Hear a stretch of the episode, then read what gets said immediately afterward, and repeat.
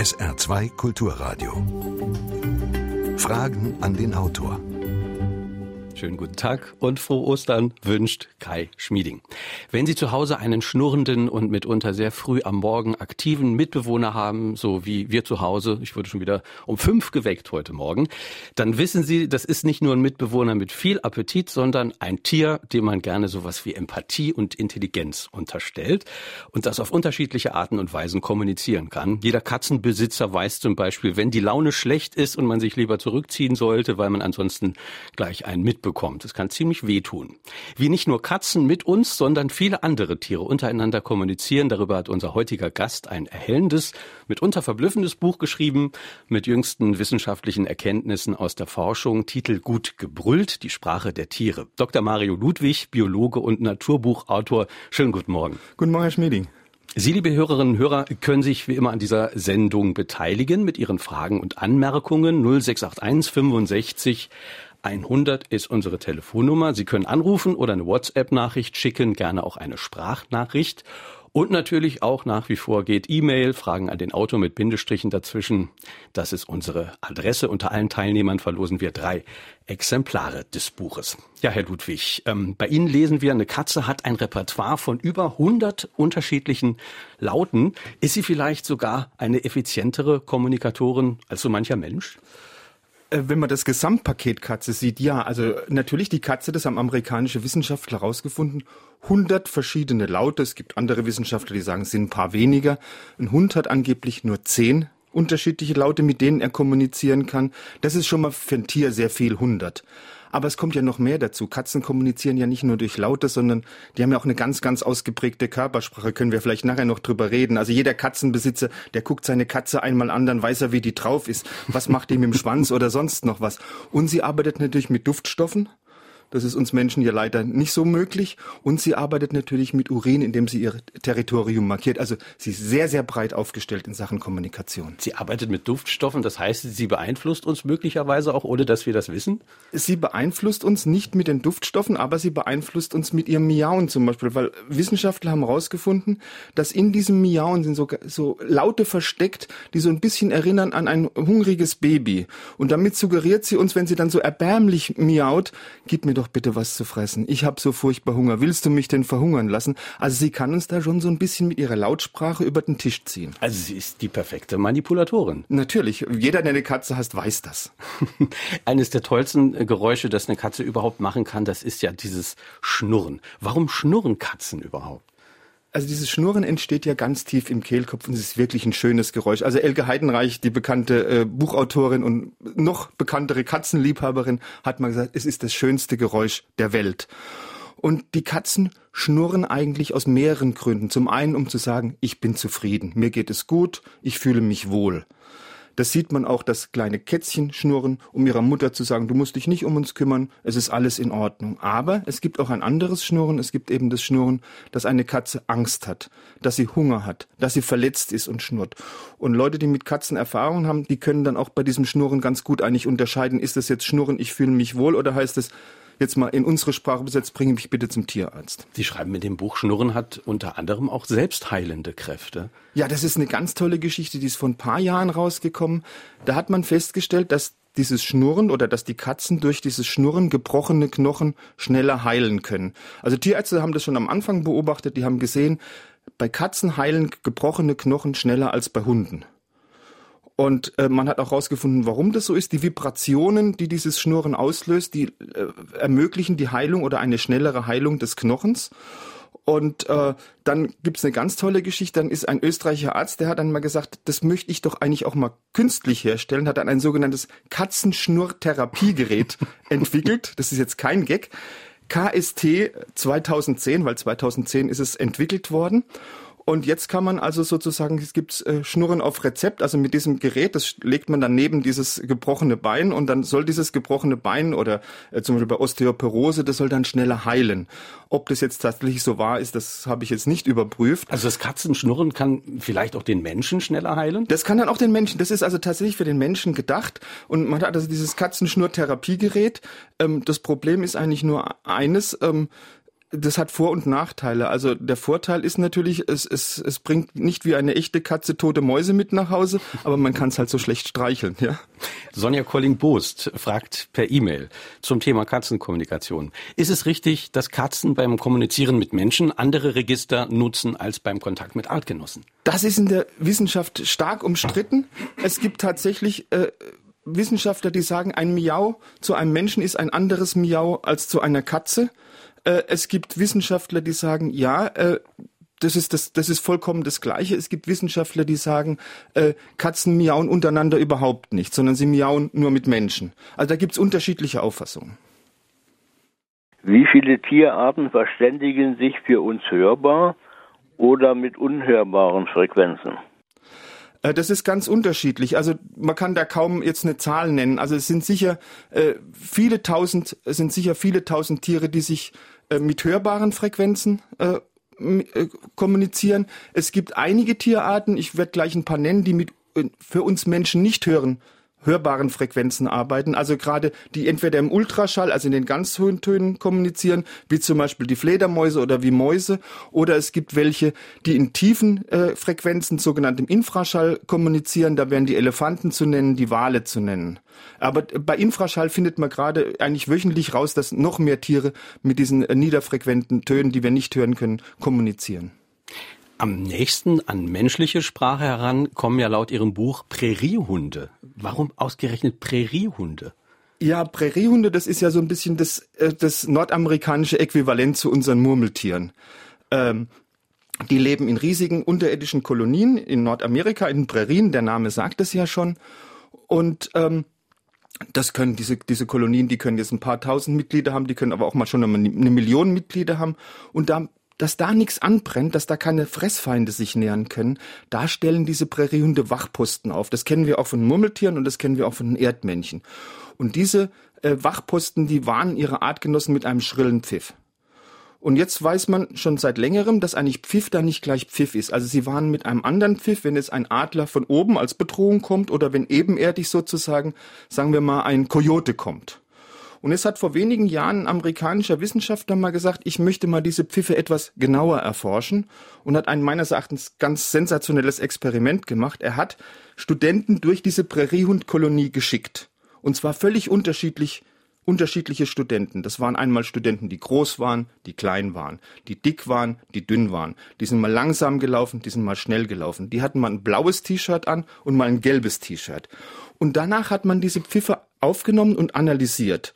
Und es kam was ganz Verblüffendes raus, nämlich dass in einem einzigen Pfiff, der vielleicht ein paar Bruchteile einer Sekunde dauert, dass da die Information drin steckt, Achtung, von links kommt ein großer Mensch, der dick ist und ein gelbes T-Shirt anhat. Und das ist natürlich was, das kommt unserer Sprache schon verhältnismäßig nah und eben nicht bei einem Menschenaffen, sondern bei einem Präriehund, bei einem Nagetier. Wo ist da genau die Bedeutung versteckt? Ist das die Lautstärke oder die Tonhöhe oder ist es vergleichbar mit Syntax und Grammatik bei uns? Nein, nicht mit Grammatik. Es liegt sehr wahrscheinlich, nimmt man an, in diesen ganz kleinen Obertönen dieser Pfiffe. Da liegt wahrscheinlich die Information versteckt.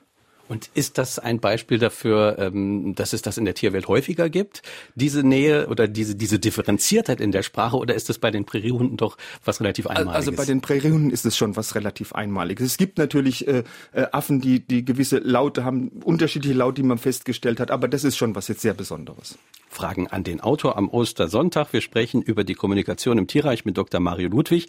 Sein Buch heißt Gut gebrüllt, die Sprache der Tiere. Man hört oft die Aussage, dass wir Menschen, Tiere zu sehr menschliche Eigenschaften zusprechen. Ich glaube aber, dass dieser Aussage eine falsche Sichtweise zugrunde liegt, nämlich die, dass auf der einen Seite die Menschen sind und auf einer ganz anderen die Natur. Ist es nicht vielmehr so, dass wir Menschen uns gar nicht so weit von der Natur, von den Tieren wegentwickelt haben, wie wir manchmal glauben? Ja, das ist natürlich eine Frage, die wird unglaublich, die ist unglaublich umstritten. Also ich bekomme auch öfters mal den Vorwurf gemacht, das heißt, ich versuche Tiere zu vermenschlichen. Ähm, ich sehe das etwas anderes. Ich gucke mir Tiere aus einer menschlichen Warte an, um einfach einen angenehmeren, um einen leichteren Blick zu ermöglichen. Es ist aber tatsächlich auch so, ähm, dass dass Tiere und Menschen sind ja gar nicht, das geht ja auf Ihre Frage, sind ja gar nicht so weit entfernt. Sowohl wir sind ein Teil der Natur, als auch die Tiere sind ein Teil der Natur. Und so sollte man das eigentlich auch sehen. Wir haben jetzt eben schon drüber gesprochen, dass Revierverteidigung ein ganz wichtiger Kommunikationsanlass mhm. ist und ein weiterer wichtiger Anlass ist natürlich die Liebe. Ähm, Mäusemänner, habe ich gelesen, bei Ihnen äh, beherrschen bestimmte Liebeslieder, die das Herz der Liebsten erweichen sollen. und sie scheuen dabei auch vor Plagiaten nicht zurück. Ja, ähm, da sind wir jetzt wirklich schon mittendrin. Es kommt ja im Tierreich auf drei Dinge an. Erstens fressen, zweitens bloß nicht selbst gefressen werden und drittens natürlich Liebe, Sex, Fortpflanzung, seine Gene weitergeben. Und da müssen sich die Männer eigentlich ganz schön was einfallen lassen äh, weil im Tierreich heißt zu 90 Prozent Damenwahl. Das heißt, die Weibchen wählen aus und die Männer müssen sich was einfallen lassen. Und da sind wir schon beim Thema Liebeslieder. Viele Tiere oder viele männliche Tiere versuchen mit Hilfe von Liebesliedern zum Erfolg zu kommen. Einfach, äh, um, sagen wir durch die Qualität ihres Gesangs die Weibchen von ihren anderen Qualitäten zu überzeugen. Und da hat man jetzt wirklich erst vor kurzem, das ist ganz neue Forschung, rausgefunden, dass Mäuse Mäusemänner im Ultraschallbereich, also für uns nicht hörbar, das ist eine Frage, die ja vorhin der eine Hörer gestellt hat, dass die da singen können. Und man hat auch rausgefunden, je komplexer diese Liebeslieder sind, je komplexer die aufgebaut sind, desto größer sind die Chancen der Männchen bei den Weibchen. Und diese Gesänge sind auch relativ individuell. Also Maus A singt oder Mausemann A singt etwas anders als Mausemann B. Und man hat auch wirklich was Erstaunliches rausgefunden. Da kommen wir jetzt zum Thema Plagiate. Nämlich, dass äh, so ein paar sozusagen musikalische Trittbrettfahrer gibt, die die, die, die besonders erfolgreichen Mäusemänner oder die Gesänge der besonders erfolgreichen Mäusemänner eben imitieren, um damit eben ihren eigenen äh, Reproduktionserfolg zu erhöhen. Also gibt es so eine Art Hitparade und der Spitzenreiter wird dann gerne. Und der Spitzenreiter wird gern gecovert. So kann man das etwas sagen. Ja. Wie wird sowas, vielleicht mal an diesem Beispiel, wie wird sowas erforscht? Wie, wie, wie kommt man auf sowas? Äh, das da gibt zwei Möglichkeiten. Entweder ist es ein Wissenschaftler, der sich schon ganz lang mit, sagen wir mal, mit äh, Gesang beschäftigt hat oder einer, der sich mit Mäusen beschäftigt hat und ganz gezielt in diese Richtung forscht. Oder was auch öfters ist, es sind dann sozusagen Abfallprodukte von einer anderen Forschung. Man hat es irgendwie als Nebenprodukt erkannt und ist dem dann einfach weiter nachgegangen. Also da gibt es verschiedene Möglichkeiten. Diese Imitation von anderen Melodien und von anderen Sängern findet man ja auch bei Vögeln, aber die imitieren auch noch was ganz anderes, nämlich unsere Kommunikationsmittel, die wir so benutzen. Ja, also man kann einfach nur sagen, äh, unsere Vögel, also Amsel, Drossel, Fink und Star und Eichelherr, also unsere Singvögel, die sind modern, die gehen mit der Zeit. Weil man hat rausgefunden, da bauen die Männchen immer mehr oder gehen immer mehr dazu über, Imitationen von, von menschlichen, von Menschen erzeugten Geräuschen in ihre Balzgesänge einzubauen. Was sind jetzt Imitationen von, von Menschen erzeugten Geräuschen? Das kann eine Autohupe sein, das kann das Kreischen einer Bremse sein und seit allerneuestem Handyklingeltöne. Und die machen diese Handyklingeltöne tatsächlich so gut nach, dass also selbst Ornithologen, also absolute Fachleute, nicht den Unterschied zwischen Original und Fälschung unterscheiden können. Also, dass wir uns jetzt richtig verstehen. Äh, man wird jetzt aus dem Mund eines oder dem Schnabel eines Eichelhörs jetzt nicht Beethovens Neunte hören, aber so, so ein paar Brocken Techno oder so ein halber Takt Volksmusik, das geht allemal. Hat man denn eine Theorie, warum der Vogel jetzt die Motivation hat, das nachzumachen? Ja, äh, man hat eine Theorie, man sagt, unsere Vögel sind ja immer mehr, rücken ja immer mehr mit uns zusammen, gehen immer mehr in den Siedlungsbereich und da adaptieren sie einfach Geräusche, die sie hören, also eben Handyklingeltöne, die jetzt relativ neu sind, die adaptieren sie in ihre normalen Gesänge, weil es zu ihrem ihrer normalen Umwelt gehört. Also ein ganz natürlicher Vorgang eigentlich. Ein sehr schöner Satz im äh, Kapitel über Vögel in Ihrem Buch ist dieser hier, gute Flügelreiber kommen bei der Damenwelt häufiger zum Zug als schlechte. Ja, das ist der Keulenpipra. Der Keulenpipra ist ein kleiner Vogel, der in Südamerika lebt und ähm, der arbeitet nicht mit seiner Stimme, sondern der arbeitet mit seinem Gefieder. Ähm, der raschelt mit seinem Gefieder und er raschelt so schnell, ähm, das ist also schneller als der Flügelschlag eines Kolibris, also unglaublich schnell. Und darauf fahren dann die Weibchen ab. Der raschelt halt mal. Das haben wir auch bei Störchen zum Beispiel. Störche singen ja auch nicht, die haben schlecht ausgebildete Stimmbänder, die müssen sich was anderes einfallen lassen. Also äh, klappern sie mit ihrem Schnabel. Das ist das, das berühmte Klappern der Klapperstorch, ja, der eben zur Begrüßung oder auch zur Abwehr eben klappert. Da gibt's auch unterschiedliche Klapper, Klapperarten, ja, oder der Specht zum Beispiel, der eben klopft, um zu kommunizieren. Die Männchen klopfen eben, um die Weibchen zu beeindrucken. Also ein Vogel ist nicht immer auf seinen Gesang angewiesen. Wir hören eine weitere Hörerfrage. Mein Schwager hat einen Hund, einen Zwergdackel. Und dieser Hund merkt sofort oder hört es oder ich weiß nicht, woran es liegt, wenn mein Schwager von der Arbeit kommt und er hört das Auto bestimmt schon eine Minute früher. Ich wollte mal wissen, woran das liegt oder was dafür die Ursache ist. Ja, das ist eine ganz tolle Frage, die stelle ich mir nämlich auch äh, im Prinzip jeden Tag. Ich habe auch einen Kater, einen betagten, älteren Kater, 17 Jahre alt, und der merkt auch, wenn meine Frau abends nach Hause kommt, ich habe keine Ahnung, woran der das merkt. Also der Schlüssel, der irgendwo ganz unten tief äh, reingesteckt wird, ist, ist genau der, das ist genau das gleiche Schloss, das mein Nachbar benutzt, und er weiß, dass es meine Frau ist und stellt sich dann an die Tür. Äh, es ist ein Phänomen, das ich Ihnen nicht erklären kann. Äh, der Herr Schmieding hat, glaube ich, auch eine Katze, der kennt das, glaube ich, auch, oder? Bei mir ist das ganz genau ähnlich. Die Katze ahnt, wenn meine Frau äh, unten in der Straße ist, habe ich das Gefühl, wenn die hochfährt mit dem Auto, dann weiß die Katze schon, da kommt jemand nach Hause. Ob die dann den Motor erkennt, das Auto erkennt, wir wissen es nicht. Das also, ist ein Rätsel. Also für mich ist es als Naturwissenschaftler ganz, ganz schwierig, von einem sechsten oder siebten Sinn zu sprechen, aber irgend sowas müsste es eigentlich sein einen sechsten oder siebten äh, Sinn brauchen möglicherweise auch Tausendfüßler Männer habe ich in Ihrem Buch äh, gelesen, die wollen das Herz der Liebsten auch erweichen durch Musik. Da ist nur das Problem, die Dame ist manchmal eingerollt. Ja, das sind nicht alle Tausendfüßler, sondern das ist der madagassische Riesenkugel-Tausendfüßler. Das ist so ein richtig großer Brocken. Also wenn der sich einrollt und Tausendfüßler rollen sich ja zu ihrem Schutz ein, ähm, dann ist es wie so eine Apfelsine. Und wenn jetzt also ein Männchen ein, ein Weibchen anmachen möchte und es ist gerade eingerollt, da kann er wenig damit anfangen. Also eine Fortpflanzung Sex ist damit nicht möglich. Also muss er irgendwie dieses Weibchen dazu bekommen, diese Schutzhaltung, diese eingerollte Haltung aufzugeben. Und äh, wie macht er das? Er singt ihr ein Liebeslied, aber er singt eben nicht äh, mit dem Mund, also es ist kein gesungenes Lied, sondern er arbeitet mit einem kleinen Stielchen am Hinterleib, da kratzt er dann dran, da entstehen so kleine Vibrationen und das Weibchen ist auch taub, also das könnte es nicht hören, aber es kann diese Vibrationen registrieren mit speziellen Sinnesorganen und dann öffnet es eben ihre kugelige Haltung und die beiden können dann also zur Tat streiten. Also man kann auch Damen dazu bekommen, ihre kugelartige Haltung aufzubekommen. Durch Gesang. Ja. Ich hatte einen Bio, der im unteren Stockwerk seinen Käfig hatte Schlafzimmer war oben. Morgens hat er sich immer gemeldet, wenn er mich gehört hat. Mit einem Pfiff, der ihm beigebrachten Pfiffe, war dieses Bayern 3 Signal, dieses und äh, ich habe darauf geantwortet. Jetzt hatte ich eines Morgens eine Tonlage höher geantwortet, absichtlich. So, der Beo hat wieder eine Tonlage höher geantwortet darauf, hat also diesen Pfiff transferiert und dann habe ich das Spiel weitergemacht, noch eine Tonlage höher. Beo hat wieder mitgemacht, bis an einen Punkt, wo er dann anscheinend nicht mehr höher konnte. Und dann hat er äh gemacht. Also, man sieht auch hier, wie äh, sowas mit Emotionen offenbar verbunden ist. Was halten Sie davon? Also ganz, ganz tolle Geschichte. Geschichte kennt man auch von Papageien. Man hat ja Papageien auch früher gesagt, naja, die plappern nur alles so sinnlos nach. Aber man sieht's ja auch schon an ihrem Beo, der hat sozusagen auch mitgedacht, ja. Äh, der hat agiert, ja. Und das ist toll. Und zum Schluss hat er dann eben gesagt, nee, das kann ich jetzt nicht mehr. Also eine wunderbare Geschichte, die Sie da erzählt haben. Ein ganz äh, faszinierendes Kapitel in Ihrem Buch über die Kommunikation der Tiere ist auch das über Delfine, überhaupt über die Unterwasserwelt, weil die ist ja viel äh, kommunikativer oder viel mehr mit Geräuschen versehen, als wir uns das vorstellen ja. können. Zum Beispiel Delfine, die kommunizieren auf eine ganz differenzierte Art und Weise. Also was man in, letzter Zeit rausgefunden hat, das ist das neueste Forschungsergebnis, dass Delfine sich gegenseitig mit ihrem Namen anreden. Nicht alle Delfine, aber die großen Tümmler, also die Delfinart, zu der auch der bekannte Flipper gehört. Und die stellen sich tatsächlich mit ihrem Namen vor. Das sind sogenannte Signaturpfiffe. Also eine Folge von Pfiffen, die sehr, sehr individuell ist. Also jeder Delfin hat seinen eigenen Signaturpfiff.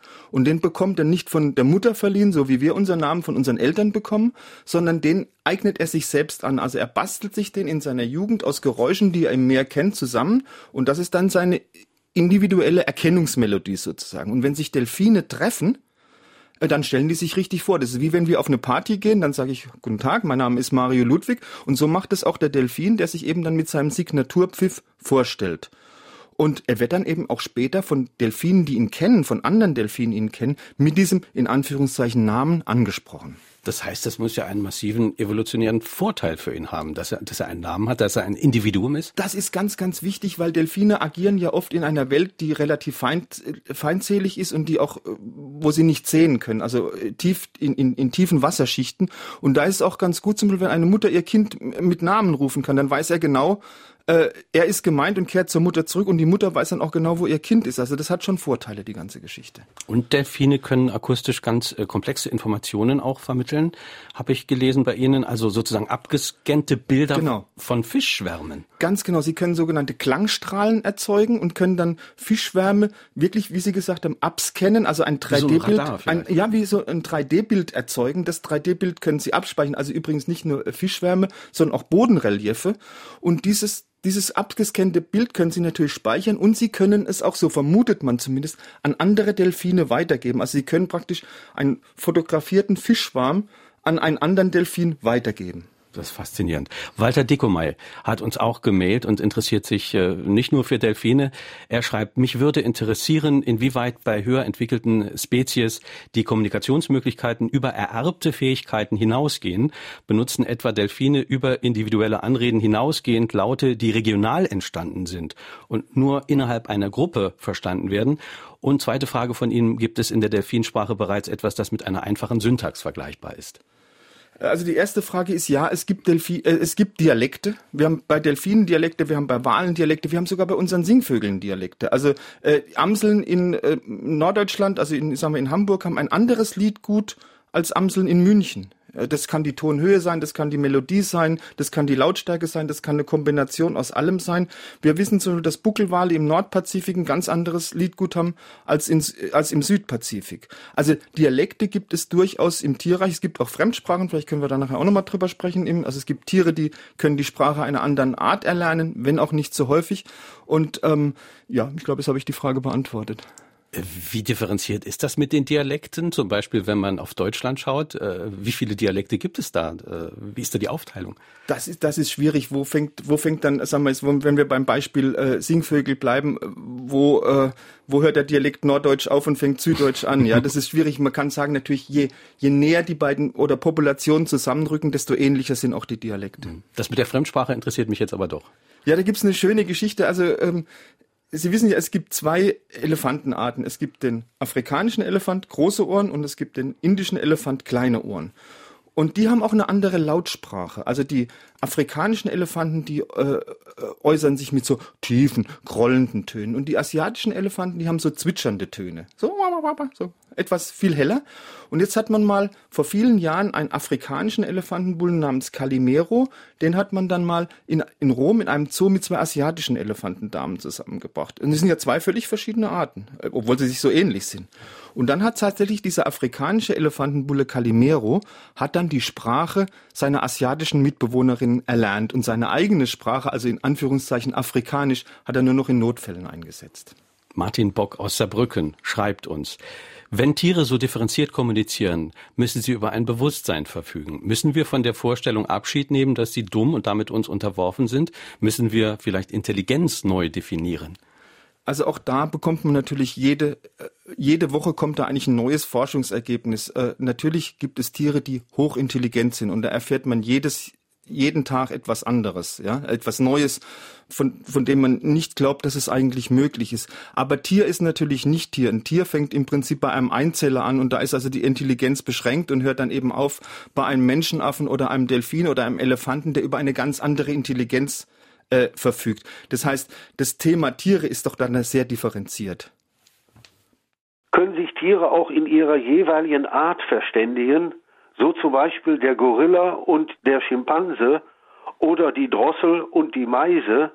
Oder anders gefragt, besteht eine Verständigung der Tiere nur in ihrer jeweiligen Gattung?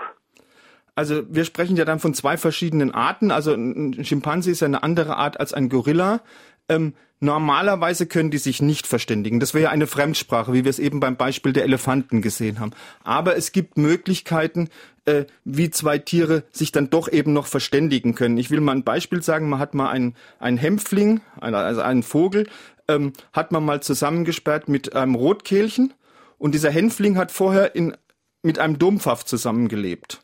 Und die haben sich dann beide tatsächlich auf Dompfäffisch unterhalten. Also das war dann im Prinzip genauso wie wenn sich jetzt ein Spanier und ein Deutscher treffen und unterhalten sich auf Französisch. Aber das sind natürlich die ganz, ganz großen Außenannahmen. Normalerweise können sich Arten, unterschiedliche Arten, sie können miteinander kommunizieren, aber unterhalten ist schwierig. Aber es gibt auch manchmal sowas wie eine Lingua Franca offensichtlich. Ja, Martin Sand hat uns geschrieben über WhatsApp 0681 65 100 Frage an Dr. Mario Ludwig.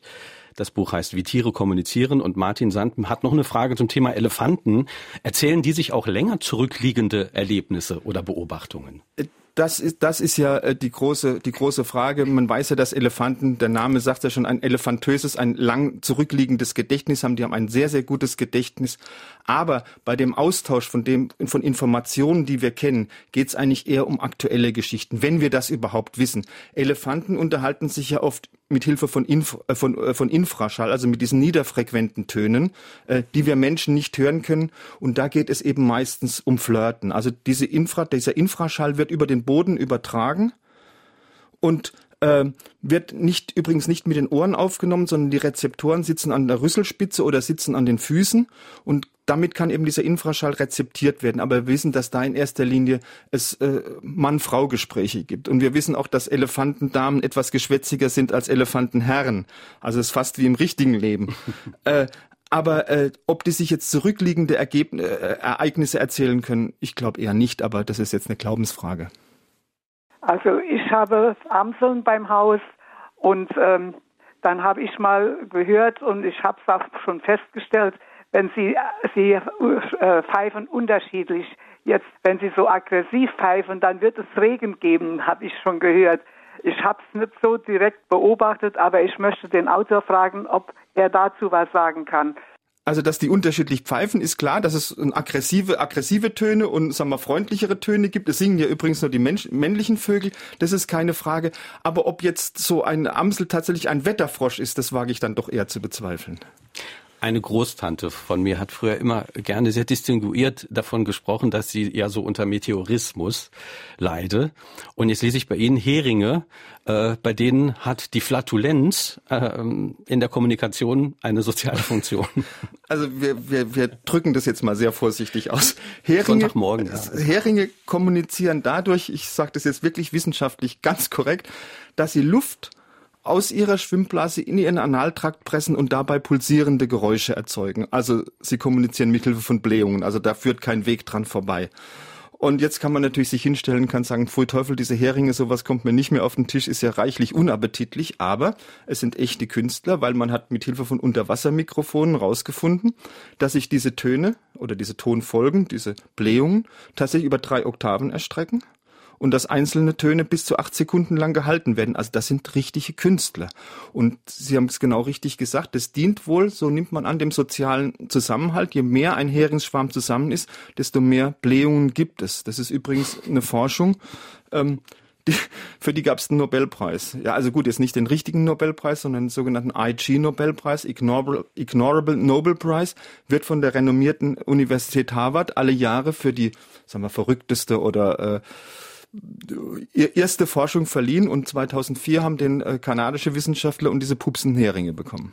Kulturgeschichtlich äh, ziehen Sie in dem Buch ja die Parallele zu den Kunstfurzern, Ga ganz also genau, zu das, den Flatulisten. Das war ein, äh, das war ein total angesehener Beruf früher. Die sind im Moulin Rouge zum Beispiel aufgetreten und haben dann eben mit einer anderen Körperöffnung, was weiß ich, Claire de Lune oder oder was weiß ich gespielt. Und heute treten die ja auch, glaube ich, Deutschland sucht den Superstar oder ist, eine dieser Sendungen ist, glaube ich, auch mal einer aufgetreten, ja. Ich glaube, ich habe bei Rupert Sheldrake gelesen, dass Hunde und Katzen zumindest so mit ihren Menschen kommunizieren, dass sie deren Gedanken in Form von Bildern wahrnehmen, also eine Art ähm, äh, Telepathie. Das würde die Phänomene erklären, die eben schon besprochen waren, dass Katzen lange bevor ihre Menschen nach Hause kommen, schon offensichtlich auf sie warten. Äh, möglicherweise funktioniert auch ähnlich die Arbeit der sogenannten Tierkommunikatoren. Vielleicht kann der Autor noch etwas dazu erklären.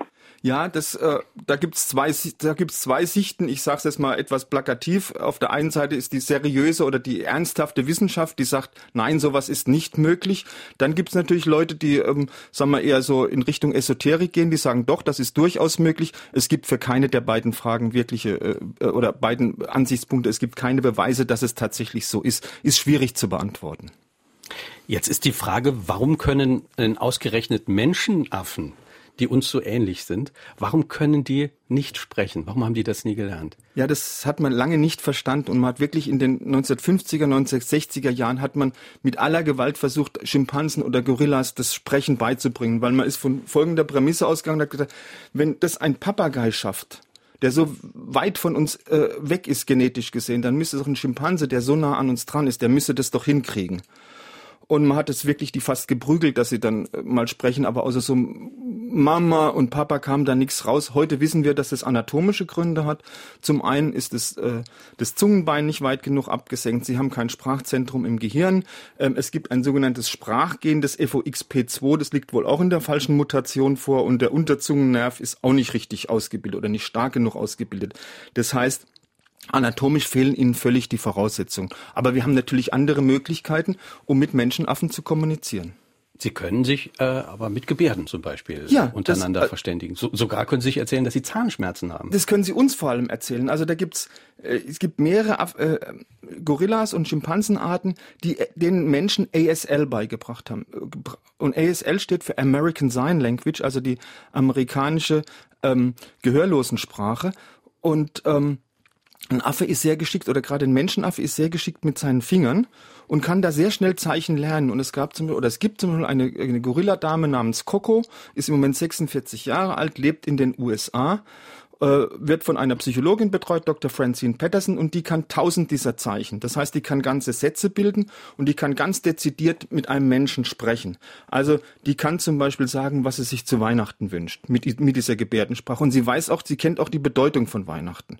Oder sie kann zum Beispiel sagen, ich, äh, ich habe Zahnschmerzen und kann auf einer Skala von eins bis zehn sagen, wie stark diese Zahnschmerzen sind. Äh, sie kann mit Metaphern arbeiten, was ich ganz großartig finde. Ähm, also man hat ihr zum Beispiel mal ein, ein Bild mit einem Zebra gezeigt und sie hat vorher nie ein Zebra gesehen und dann hat sie zwei Zeichen hintereinander gemacht.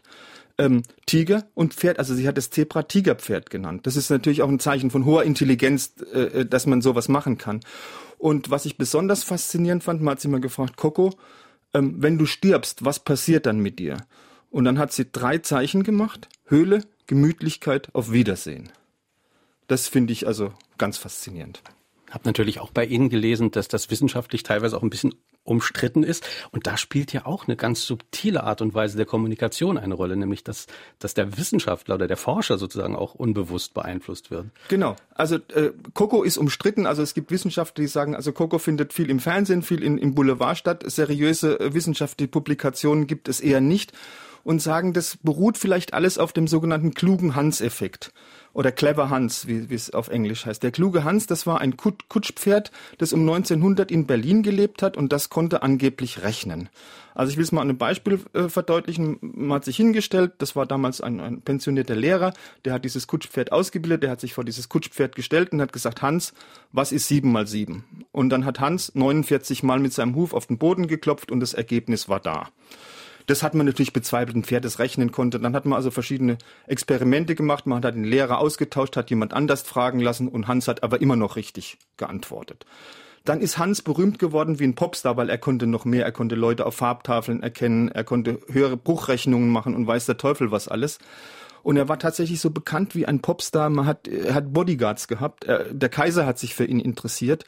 Und dann hat der Kaiser aber gesagt, wir setzen jetzt mal eine Kommission ein, eine wissenschaftliche Kommission, um rauszufinden, woran liegt das denn überhaupt? Und die haben dann relativ schnell rausgefunden, Hans konnte nicht rechnen, aber Hans hatte eine hervorragende Beobachtungsgabe. Er hat also gemerkt, wenn der Fragende sein, sein Gesichtsausdruck oder seine Körperhaltung um Nuancen verändert hat, kurz vor der richtigen Antwort, weil dann ist er ja belohnt worden, wenn er die richtige Antwort gegeben hat. Das heißt, er hat minimale Unterschiede registrieren können und hat dann aufgehört zu klopfen. Und das ist jetzt als der sogenannte clever Hans-Effekt oder kluge Hans-Effekt in, auch in die Psychologie eingegangen. Zeigt aber, wie intelligent Tiere eigentlich sind und was sie alles wahrnehmen, was wir gar nicht glauben, dass sie das wahrnehmen. Und, vor allem eben diese, was Sie eben genau gesagt haben, diese unglaubliche Beobachtungsgabe, diese Nuancen zu erkennen. Also ich glaube, wir würden das ja nicht schaffen, ja, aber das Pferd hat es ganz locker geschafft und wieder und wieder. Werner Micheli aus Saarbrücken hat uns geschrieben. Fragen an den Autor mit Bindestrichen dazwischen sr.de ist die Adresse. Und er schreibt, kürzlich habe ich Schwalben gesehen, die ins Saarland zurückgekehrt sind. Es waren mehrere, die das gemeinsam taten. Erstaunlich ist, dass sie genau an die gleiche Stelle zurückkehren. Ist da Kommunikation untereinander und auch über das irdische Magnetfeld beziehungsweise über die Sonne wichtig? Schwalben gehen ja nicht ins Internet, schreibt Werner Michael. Also das ist, der Vogelzug ist eigentlich genetisch fixiert. Also wir wissen, dass der Vogelzug genetisch fixiert ist, aber Vögel orientieren sich, also das ist jetzt nicht mein Spezialgebiet, sie orientieren sich natürlich auch bei ihren Zügen. Also sie orientieren sich am Magnetfeld der Erde, wie, wie der äh, Hörer das eben ganz richtig gesagt hat, am Sonnenstand, an den Sternen. Aber der Zug an sich ist genetisch fixiert. Das haben sie also von, von Geburt an. Aber die, die Einzelteile, da müssen sich tatsächlich orientieren oder wie weit sie ziehen zum Beispiel.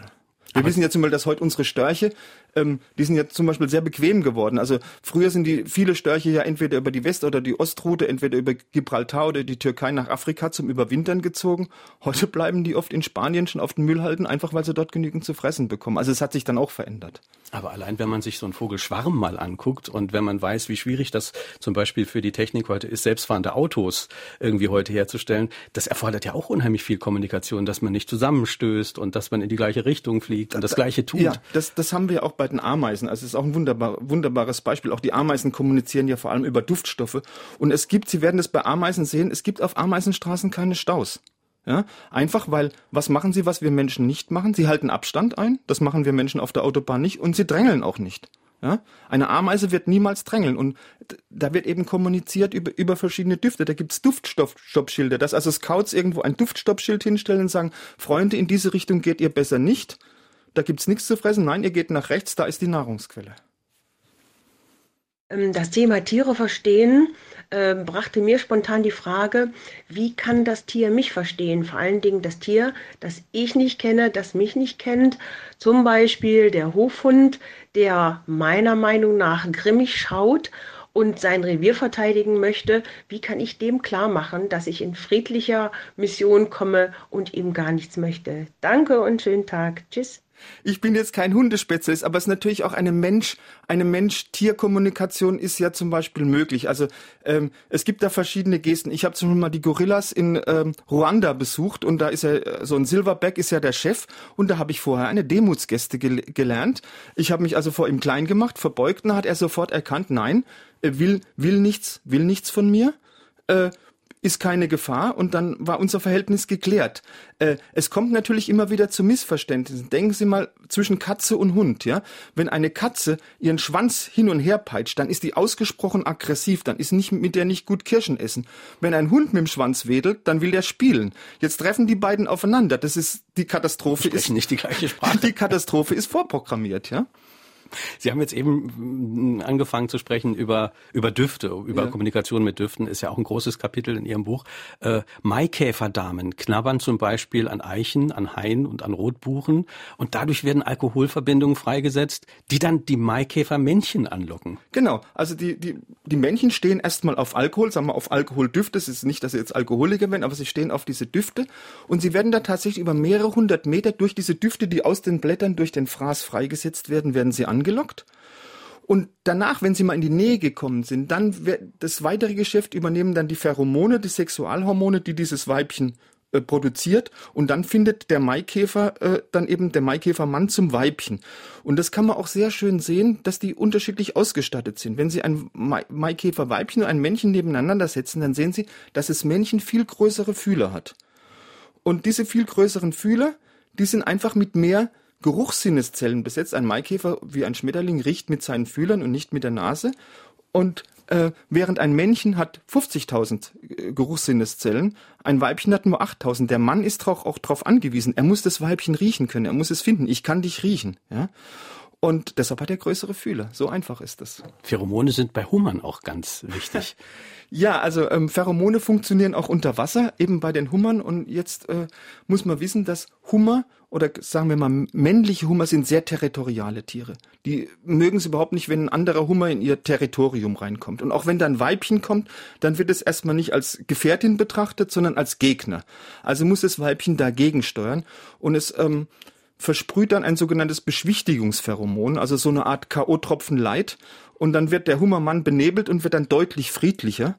Und dann ziehen sich Herr und Frau Hummer in die Hummerhöhle des Männchen zurück und haben dann dort eben Sex. Jetzt, das ist natürlich die Theorie. Das Problem bei Hummern ist, dass ja beide in einem dicken Chitinpanzer stecken.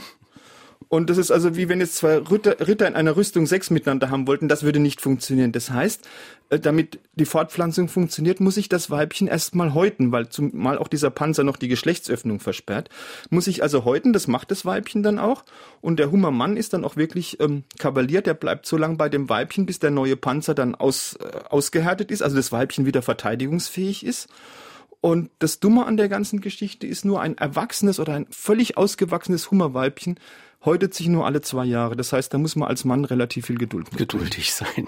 Auch Schaben kommunizieren mit Gerüchen, das hat auch was mit dem äh, Liebesspiel zu tun. Da fand ich besonders interessant, dass sich Frauen nicht die stärksten auswählen, sondern die besonders mickrigen Schabenmännchen. Das ist jetzt aber nur bei einer Schabenart und zwar ähm, bei der tansanischen Grauschabe, die tansanische Grauschabe, da gibt's was wirklich Überragendes. Wenn sich da zwei Männchen begegnen, dann können die am Duft ihres Gegenübers erkennen, wo der in der sehr strengen Schabenhierarchie angesiedelt ist. Also Schaben haben eine ganz starke Hierarchie. Das heißt, sie können praktisch riechen, ist mein Gegenüber ein, ein Schabenfürst oder gehört er dem Schabenproletariat an. Und demnach wird er auch behandelt. Also auch bei Schaben wird nach unten, getre unten getreten und nach oben gebuckelt. Also niederrangige Schabenmännchen haben es nicht leicht im Leben. Und jetzt haben natürlich die Weibchen auch nach einer gewissen Zeit erkannt, wie dieser Duftcode funktioniert. Also äh, wer ist hochrangig, wer ist niedrigrangig. Und jetzt würde man ja erwarten, dass die sich die Schabenfürsten, also die, die Starken, die Dominanten aussuchen, weil die haben ja mit Sicherheit die besten Gene. Machen sie aber nicht, die suchen sich was Niederklassiges eigentlich eher aus, was von der Natur, von der Evolution eigentlich nicht vorgesehen ist. Und man hat aber auch herausgefunden, warum das so ist diese Schabenfürsten, diese mit den tollen Genen, die sind beim Sex sehr aggressiv. Das sind richtige Testosteronbomben, die verletzen die Weibchen da immer. Und da sagen die Weibchen, nö, also dann pfeife ich doch lieber auf die äh, guten Gene und suche mir ein schönes äh, äh, Mittelklasse-Männchen aus und habe mit dem schönen Kuschelsex, um das jetzt mal in unsere Sprache zu übersetzen. Und nehmen wir lieber einen Softie. Fragen an den Autor am Ostersonntag. Wir sprechen über die Kommunikation im Tierreich mit Dr. Mario Ludwig. Sein Buch heißt Gut gebrüllt, die Sprache der Tiere. 0681 65 100 ist unsere Telefonnummer. Sie können anrufen oder auch eine WhatsApp-Nachricht schicken. Fragen an den Autor mit Bindestrichen dazwischen ist unsere E-Mail-Adresse. Mich würde interessieren heute Morgen, ob das Mäh des Schafes in Neuseeland ein anderes ist, beziehungsweise ein kommunikatives zu dem Mäh in Deutschland. Uh, das ist eine ganz schwere Frage. Also mit Schafen kenne ich mich nicht so toll aus. Ich könnte es mir vorstellen, dass es da wirklich regionale, äh, wie wir es ja eben schon angesprochen haben, dass es da regionale Unterschiede gibt. Aber ich habe weder noch mal ein, ein neuseeländisches Schaf gehört, noch ein deutsches. Aber wie gesagt, es ist durchaus möglich, dass es bei Schafen Dialekte gibt. Es kommt öfter vor, dass Hundebesitzer zum Beispiel oder auch Katzenbesitzer an einer bestimmten Krankheit erkranken, wie zum Beispiel Krebs, und in oft recht engem zeitlichen Zusammenhang die Tiere dieselben Krankheiten entwickeln, zum Teil sogar an denselben Organen. Gibt es darüber wissenschaftliche Untersuchungen? Das kann ich Ihnen nicht sagen. Ich bin jetzt kein Tiermediziner, kein Veterinärmediziner. Ich kann es mir nicht vorstellen, aber ich bin da nicht kompetent, das zu beantworten eine ganz besondere Art und Weise der Kommunikation, ähm, wenn es darum geht, ein Revier zu markieren. Das äh, hat der Rotsalamander. Der markiert sein Revier auf seine ganz besondere Art und Weise. Es hat was mit Stoffwechselendprodukten zu tun. Genauso ist es, es ist der amerikanische Rotrückensalamander. Der amerikanische Rotrückensalamander, da macht das Männchen jetzt in der Balzzeit was sehr Interessantes. Es setzt ein Kothäufchen vor den Eingang seiner Wohnhöhle. Das macht es jetzt nicht aus hygienischen Gründen, sondern das ist sozusagen eine Visitenkarte. Das ist seine Visitenkarte. Eine unappetitliche Visitenkarte, aber eine sehr erfolgreiche Visitenkarte. Weil wenn jetzt ein Weibchen vorbeikommt und untersucht dieses Kothäufchen, dann kannst du ja relativ schnell rauskriegen, was hat denn der Typ, der in dieser Höhle wohnt, so als letztes gefressen. Und jetzt muss man wissen, die absolute Lieblingsnahrung von Rotrückensalamander sind Termiten. Weil Termiten haben nur einen sehr dünnen Panzer und deshalb leicht verdaulich, haben viele Nährstoffe. Dagegen Ameisen fressen Rotrückensalamander nur, wenn sie nichts anderes erwischen. Weil die haben einen sehr starken Panzer, deshalb schwer verdaulich, haben nur wenig Nährstoffe. Das heißt, wenn jetzt ein Weibchen im Kot von einem Männchen viele dicke Chitinpanzerstücke findet, sagt sich's, aha, der hat nur Ameisen erwischt, ist ein schlechter Jäger und kommt, hat deshalb wahrscheinlich auch schlechte Gene, hat nichts drauf. Der kommt also weder als Liebhaber noch als, äh, sagen wir, zukünftiger Vater meiner Kinder in Frage. Äh, und, das wieder, und das wiederum heißt, äh, bei Rotrückensalamandern entscheidet die Qualität eines Kothäufchens, wer mit wem ins Bett geht. Ja? Also entscheidend ist, was hinten rauskommt. Hat Helmut Kohl gesagt. Um einen Altkanzler zu, komm, zu zitieren. Ja, ähm, andererseits ist natürlich aber auch die Schönheit äh, bei der Kommunikation, bei der Partnerwahl was ganz Wichtiges. Da sprechen Sie in dem Buch auch über den Pfau. Äh, das ist ein klassisches Beispiel dafür, wobei dieses Rad, was der Pfau hat, ähm, das ist ja ein ganz schönes Evolutionshindernis auch. Genau, das ist das sogenannte Handicap-Prinzip. Also der Pfau schlägt ja sein, mit seinem Schwanzfächer dieses berühmte Rad mit diesen tollen Augen, die drauf sind, um die Damenwelt zu beeindrucken. Aber dieser Schwanzfächer ist ja ein unglaublich unhandliches Ding. Das schleppt er dahinter dann daher, das macht ihn angreifbar. Also das macht ihn angreifbar für, für, Raub, für Raubtiere. Er kann nicht so schnell abhauen, er kann nicht so schnell wegfliegen. Also es macht ihn sehr angreifbar. Also warum hat er das, dieses Teil? Nur um die Damen zu beeindrucken. Und da haben zwei israelische Forscher die sogenannte Handicap äh, Hypothese aufgestellt. Das heißt, wenn ein Weibchen diesen Pfau sieht und sieht, er schafft es, dieses Rad zu schlagen, dann sagt es sich, der hat, muss doch gute Gene haben. Wenn der es schafft, sich sowas Überflüssiges zu leisten, dann muss der fit sein wie diesen Schwanzfächer. Dann muss der fit sein, dann muss der stark sein, dann muss der gute Gene haben, dann nehme ich den. Also äh, das, das Handicap wird dann evolutor, evolutorisch bei der Wahl des, des Partners zum Vorteil. Interessant fand ich auch das Beispiel des Schmutzgeiers, der ausgewählt wird aufgrund seiner gelben Gesichtsfarbe, die auch ganz viel kommuniziert. Das ist genau das gleiche Beispiel wie beim ähm, wie beim V. Äh, Schmutzgeier haben gelbe, eine ganz gelbe Gesichtsfarbe und die Weibchen stehen auf Männchen, die besonders gelb sind. Also je, je greller diese Gesichtsfarbe ist, desto besser. Jetzt hat der männliche Schmutzgeier diese Farbe nicht von Natur aus, sondern äh, die bekommt er deshalb, weil er eine, äh, einen bestimmten Farbstoff namens Lutein frisst. Der gibt ihm diese gelbe Gesichtsfarbe und den bekommt er nur dadurch, dass er den Dung von Säugetieren, von, von Wiederkäuern frisst. Also von Kühen äh, oder nicht nur von Wiederkäuern, von Kühen, von Schafen und so weiter. Das hat man mit einem einfachen Experiment rausgefunden. Man hat die auf luteinfreie Diät gesetzt, die Schmutzgeier, und schon sind die alle erblasst. Und die Weibchen fahren tatsächlich auf die Männchen ab, die ein ganz gelbes Gesicht haben. Und auch hier greift das Handicap-Prinzip, weil die Weibchen sagen sich, der ist viel, der ist viel Mist, um diese gelbe Gesichtsfarbe zu bekommen, aber in, in diesem Dung sind natürlich auch viele Parasiten, die ja sehr gefährlich sein können. Und das heißt, er muss eine gute Immunabwehr haben, er muss fit sein, er muss gesund sein, er muss stark sein und dann ist genau das der richtige Partner für mich. Er hat gute Gene und diese guten Gene kann er ja mal ein, ein, gemeinsam, ein gemeinsames Kind weitergeben oder an gemeinsame Kinder. Wir wohnen hier in Castell des Rheinland-Pfalz, sehr natureingebunden, ein Vogelareal über Jahrzehnte. Und diesen Winter brauchte ich nicht zu füttern. Weder eine Amsel noch eine Meise noch ein Buch. Ich habe sogar an der Vogelzählung teilgenommen, wo, wo der Nabu äh, äh mir zugesandt hat. Äh, woraus die Stadt würde erklären. Also das habe ich jetzt von verschiedenen Seiten schon gehört. Also mir ging es nicht so. Also in Karlsruhe waren im Winter die äh, Singvögel wie immer vorhanden, aber ich habe es aus verschiedenen Stell Seiten gehört, dass dieses Jahr äh, wenig Singvögel im Winter da waren. Ich, ich kann es nicht beantworten. Wie Tiere kommunizieren, das ist heute unser Thema am Ostersonntag. Dr. Mario Ludwig ist zu Gast. Gut gebrüllt heißt sein Buch.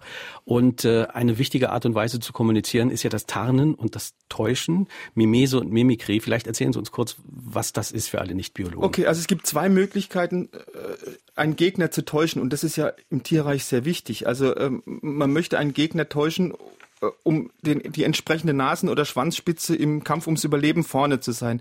Dann gibt es die eine Möglichkeit, die heißt äh, Mimese. Das heißt, man sagt als Tier, eigentlich bin ich gar nicht da. Man passt sich seiner Umwelt so an, dass man nicht auffällt. Also das wunderbare, das klassische Beispiel sind die wandelnden Blätter.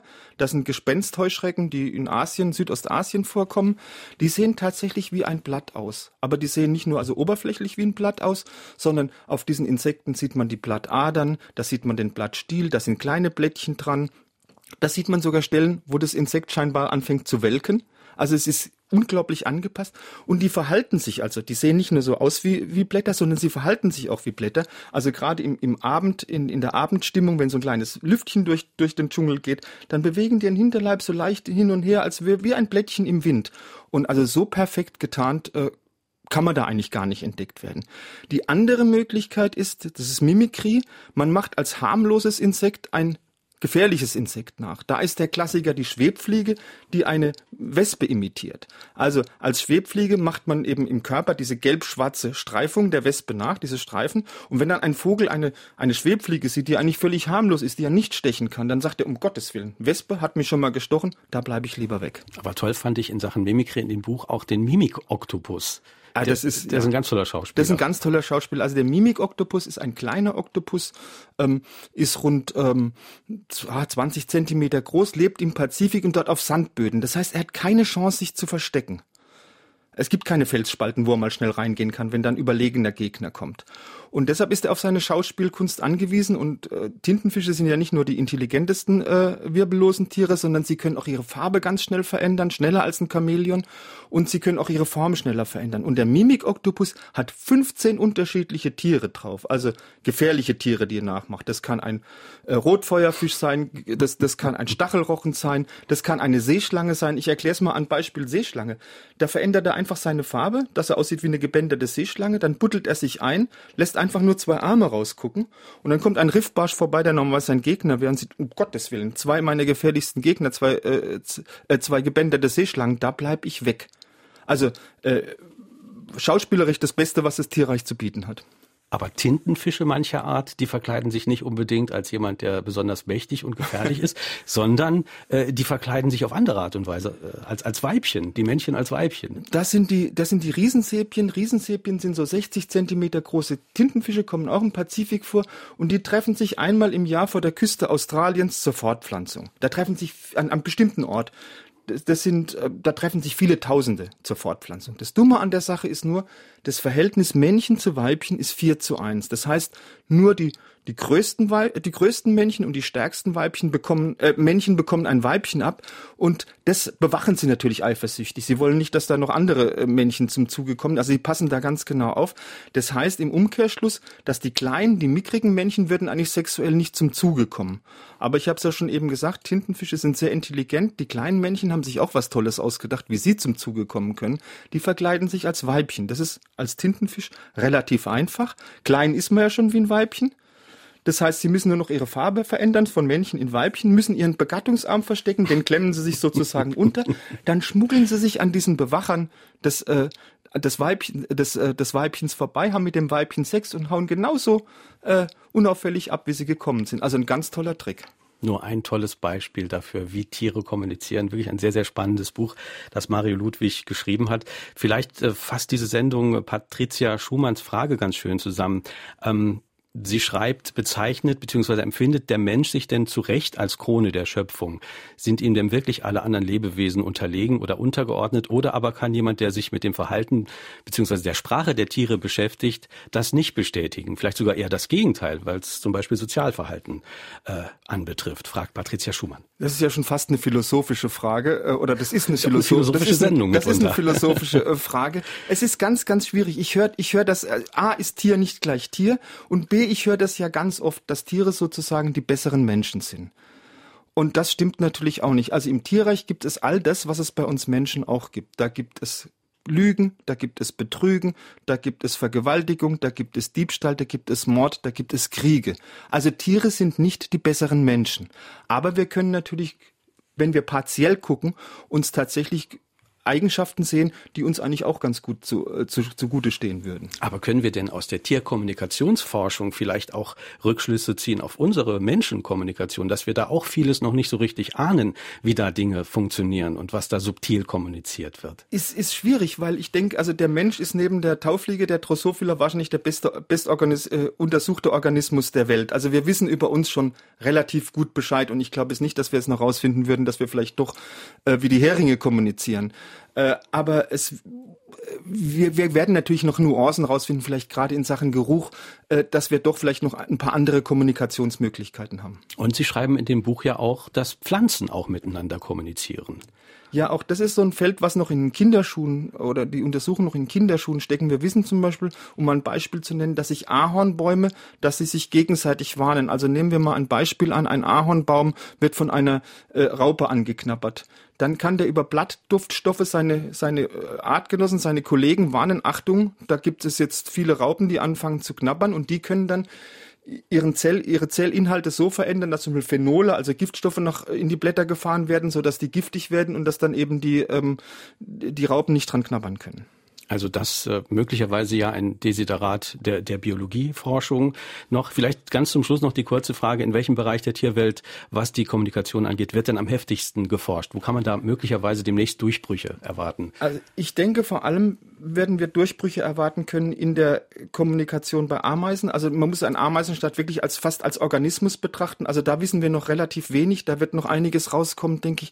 Dann in der Tier-Pflanzen-Kommunikation, auch das da wird noch viel rauskommen, wie Tiere und Pflanzen, wie vielfältig die kommunizieren und vielleicht auch wie eng die äh, miteinander kommunizieren. Das ist ja schon sowas, was Koevolution ist. Ich glaube, dass da äh, äh, noch, noch, noch viel Interessantes rauskommen wird in den nächsten Jahren.